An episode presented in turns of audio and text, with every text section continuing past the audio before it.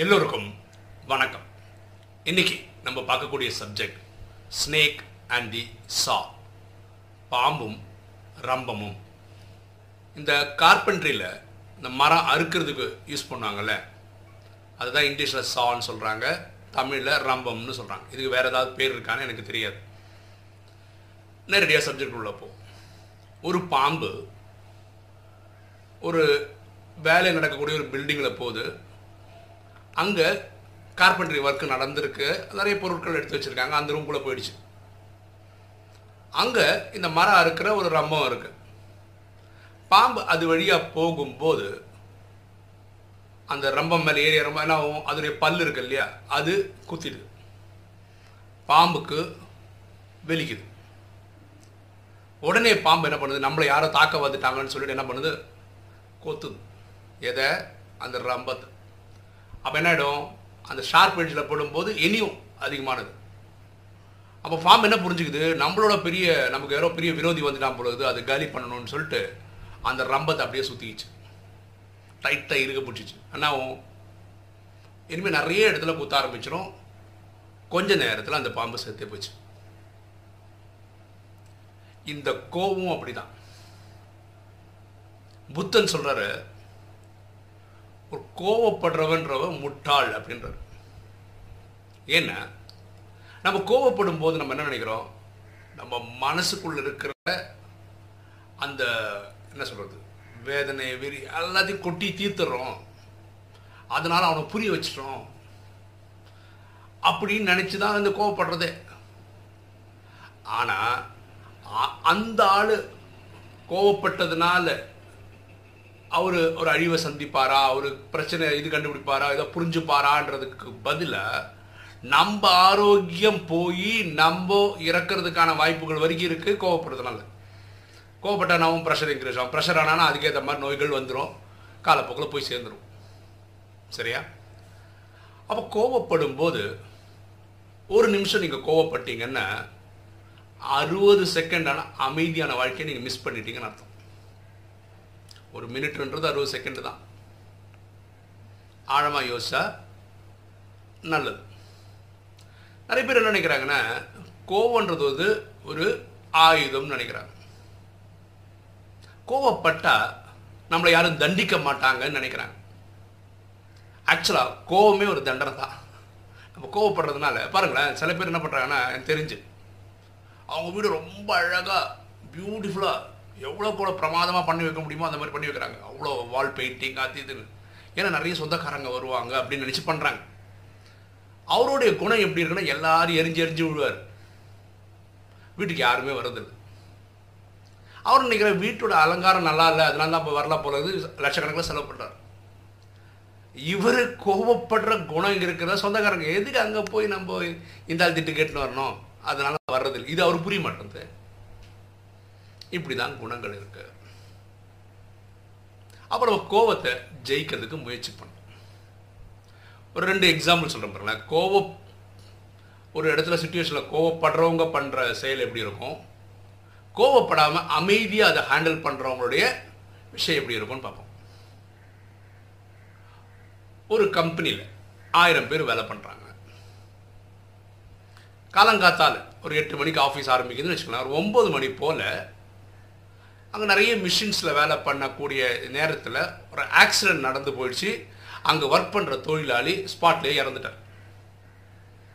உங்களுக்கு தெரியும் கம்பெனியில் இது மாதிரிலாம் ஆச்சுன்னா உடனே போஸ்ட்மார்ட்டத்துக்கு பாடி போகும் அதுக்கப்புறம் தான் வீட்டுக்கு வரும் அதுக்கப்புறம் தான் எல்லாம் பண்ண முடியும்.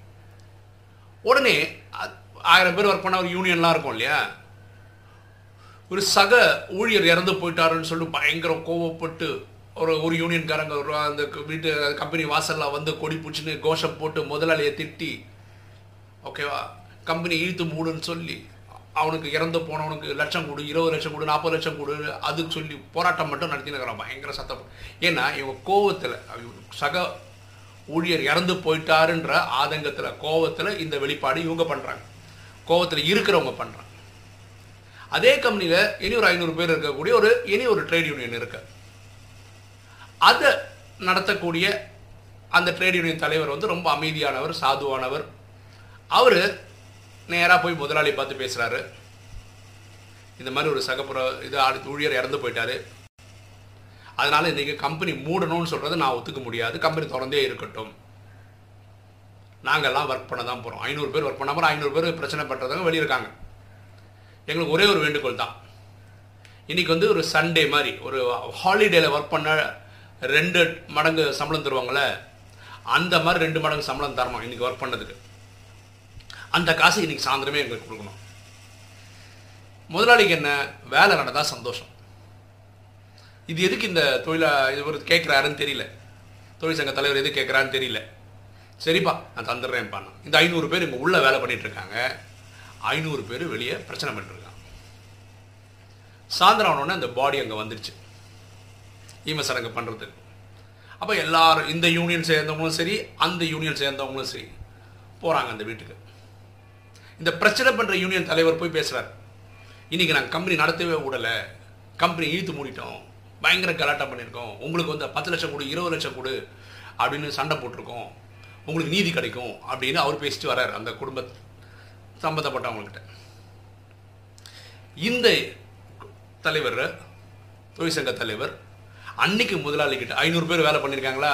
ஒரு நாளுக்கு நான் ரெண்டு நாள் சம்பளம் வந்துச்சா கிட்டத்தட்ட அதுவே ஒரு பத்து லட்சம் பதினஞ்சு லட்சம் ரூபா பைசா வந்துச்சு அந்த செக்கை வாங்கிட்டு போயிட்டு அந்த இறந்து போனவங்க வீட்டில் போயிட்டு இது நாங்கள் எல்லாம் சேர்ந்து உங்கள் குடும்பத்துக்கு நிதியாக இருக்கட்டும்னு சொல்லி கொடுக்கறதுக்காக வந்தோம். அப்படின்னு கொடுத்துருக்காரு.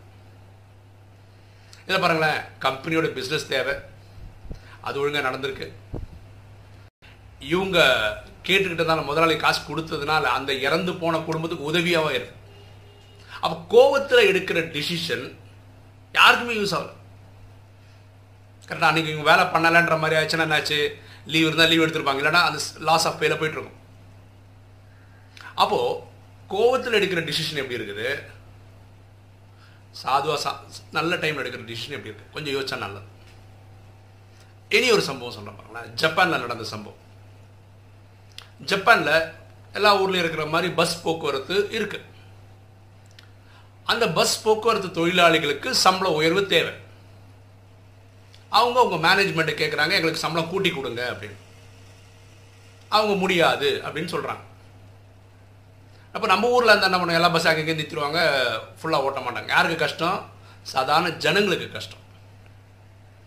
ஆனால் அந்த தொழிலாளிகள் என்ன பண்ணாங்க தெரியுமா? எல்லாரும் பஸ் ஓட்டினாங்க அன்னைக்கு. வந்து பஸ் ஏறி யாத்திரை பண்ணுறாங்கல்ல அவங்க கிட்ட சொல்லிட்டா உங்களுக்கு டிக்கெட் கிடையாது இங்கே ஃப்ரீ எங்கே வேணால் போய்க்கோங்க. அப்போ அவங்க கேட்பாங்க எதுக்கு நீங்கள் ஃப்ரீ இல்லை நாங்கள் ஸ்ட்ரைக் பண்ணுறோம் எங்களுக்கு சம்பள உயர்வு தேவை. அதுக்காக பண்ணுறோம் ஆனால் அந்த ஒரு காரணத்துக்கு பொதுமக்களை கஷ்டப்படுறது கரெக்டாக இருக்காதுன்னு நாங்கள் நினச்சோம். அதனால் நாங்கள் டிரைவிங் பண்ணுவோம் பஸ் ஓட்டுவோம் ஸ்டாண்டு எல்லாம் பண்ணுறதும் பண்ணுவோம்.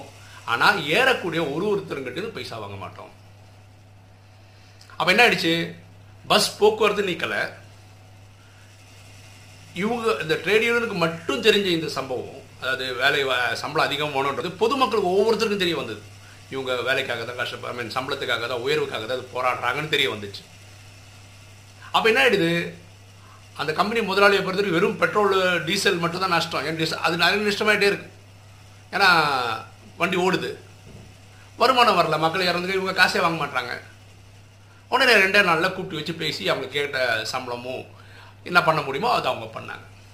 இது ஒரு ஆக்கப்பூர்வமான ஒரு என்ன சொல்கிறது வெளிப்பாடு.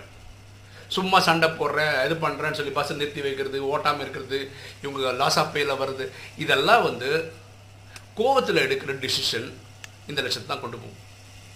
அமைதியாக சாதுவாக உட்காந்து புரிஞ்சுக்கிறவங்க தான் இந்த மாதிரி நல்ல நல்ல தீர்வுகளை கண்டுபிடிக்கிறாங்க. இந்த கோவப்படுறவங்கள ஹேண்டில் பண்ணுற விஷயத்தில் என்ன பண்ணலாம் அப்படின்னு ஒரு சப்ஜெக்ட் பேசிட்டு இந்த வீடியோ முடிச்சிடலாம். பாருங்கள் இதுக்கு முன்னாடி நான் ஒரு வாட்டி எங்கள் வீட்டு பக்கத்தில் பேனியன் அப்படின்னு ஒரு ஆர்கனைசேஷன் இருக்கு. அது மனநிலை பாதிக்கப்பட்டவர்கள் இருக்கக்கூடிய ஒரு இடம். ஒரு பத்து நிமிஷம் கதை சொல்கிறேன்னு சொல்லி போயிருந்தேன். இது எனக்கு ஃபர்ஸ்ட் டைம் அதாவது கேட்கக்கூடிய ஆடியன்ஸ் எல்லாமே மனநிலை பாதிக்கப்பட்டவர்கள். ஒரு ரக்ஷா பந்தன் நினைக்கிறேன். ராக்கி கட்டுற அந்த ஃபங்க்ஷனுக்கு தான் பேசினேன். பியூட்டி என்னன்னா கேட்குறவங்க யாருமே மனநிலை சரியில்லாதவங்க. ஒருத்தர் இப்படி பார்த்துப்பாங்க ஒருத்தர் அப்படி பார்த்துப்பாங்க ஒருத்தர் நான் ரொம்ப சீரியஸாக சொல்லுவேன் கை தட்டுவாங்க. ஆஹா ஹாஹான்னு சிரிப்பாங்க. அதாவது அவங்க இந்த உலகத்திலே கிடையாது. நான் பேசுகிற சப்ஜெக்ட்டுக்கும் அவங்களுக்கு சிங்கே ஆகலை.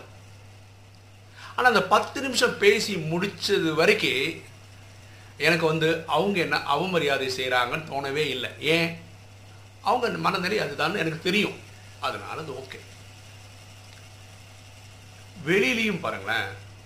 உலகத்தில் ரெண்டே டைப் தாங்க மக்கள். ஒன்று நிலை ரியலாகவே மனநிலை சரியில்லை ஹாஸ்பிட்டலில் இருக்காங்க ட்ரீட்மெண்ட்டில் இருக்காங்க. பாக்கி எல்லாரும் மனநிலை வெளியில் இருக்கவங்க சொல்கிறேன் அவங்களுக்கும் மனநிலை சரியில்லை. ஆனால் அவங்கள ஹாஸ்பிட்டல் அட்மிட் பண்ணலை. மாத்திரை சாப்பிடல. இவ்வளோதான் டிஃப்ரென்ஸ் அப்போது இந்த மனநிலை சரியில்லாத குழந்தைங்கிட்ட பேசும்போது எப்படி நம்ம புரிஞ்சு நடந்துக்கிட்டோமோ அதே மாதிரி இந்த வீக்னஸ் இவங்ககிட்டையும் இருக்குது இவங்ககிட்ட கோவப்படுறதுக்கு பதிலாக அன்பு காட்டுறது தான் சொல்யூஷனாக இருக்கும்னு நீங்கள் புரிஞ்சுக்கிட்டா நல்லது. அட்லீஸ்ட் நம்ம சமாதானத்துக்காது இப்போ பாருங்களேன் ஒரு கணவர் ஒரு இருபது வருஷமாக கல்யாணம் ஆகிடுச்சுன்னு வச்சுக்கோங்களேன். ஒரு பதினஞ்சு இருபது வருஷமாக அவர் வே- வேலைக்கு போகிறாரு சம்பாதிக்கிறாரு குடும்பத்தை பார்த்துக்கிறாரு மனைவி குழந்தைங்களை பார்த்துக்கிறாரு திடீர்னு ஒரு ரெண்டு மூணு மாதம் அவருக்கு வேலை இல்லைன்னு வச்சுக்கோங்களேன். உடனே மனைவி நீங்கள் சம்பாதிச்சிட்டே வரல ஆகும்னு பேசுறதுல அர்த்தமே இல்லை. ஏன் இல்லைன்னா இருபது வருஷம் பார்த்துட்டு தானே இருந்தார். இப்போ புதுசாக வேலை கிடச்ச உடனே பண்ணு வரல ஏன் அப்படி யோசிக்கிற யோசிக்கிறாங்கன்னே புரிய மாட்டோம் சரியா? எப்போவுமே யாரை பார்க்கும்போதும் உங்களுக்கு அவங்களோட ரியாக்ஷனை பார்த்து நீங்கள் கோவப்படாமல் இருக்கிறதுக்கு இப்படி புரிஞ்சுக்கணும். எல்லாரும் ஏதாவது ஒரு வழியில் மனநோயாளிகள் தான். இந்த பிரச்சனை இவங்களுக்கு இருக்குது அதுதான் இவங்க காமிச்சிக்கிறாங்க. ஸோ இவங்களுக்கு கோவப்பட்ட நல்ல இவங்க விஷயத்தில் நம்ம கோவப்பட்டால் நம்மளுடைய சமாதானம் போயிடும். அதனால் கோவப்படாமல் இருக்கணும். இந்த பாம்பு மாதிரி நடந்துக்கிட்டால் பிரச்சனை தான்.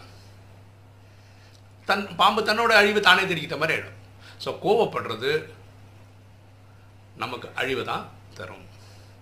ஓகே இன்றைக்கி வீடியோ உங்களுக்கு பிடிச்சிருக்குன்னு நினைக்கிறேன். பிடிச்சிருக்கோம் லைக் பண்ணுங்கள் சப்ஸ்கிரைப் பண்ணுங்கள் ஃப்ரெண்ட்ஸுக்கு சொல்லுங்கள் ஷேர் பண்ணுங்கள் கமெண்ட்ஸ் போடுங்க. தேங்க்யூ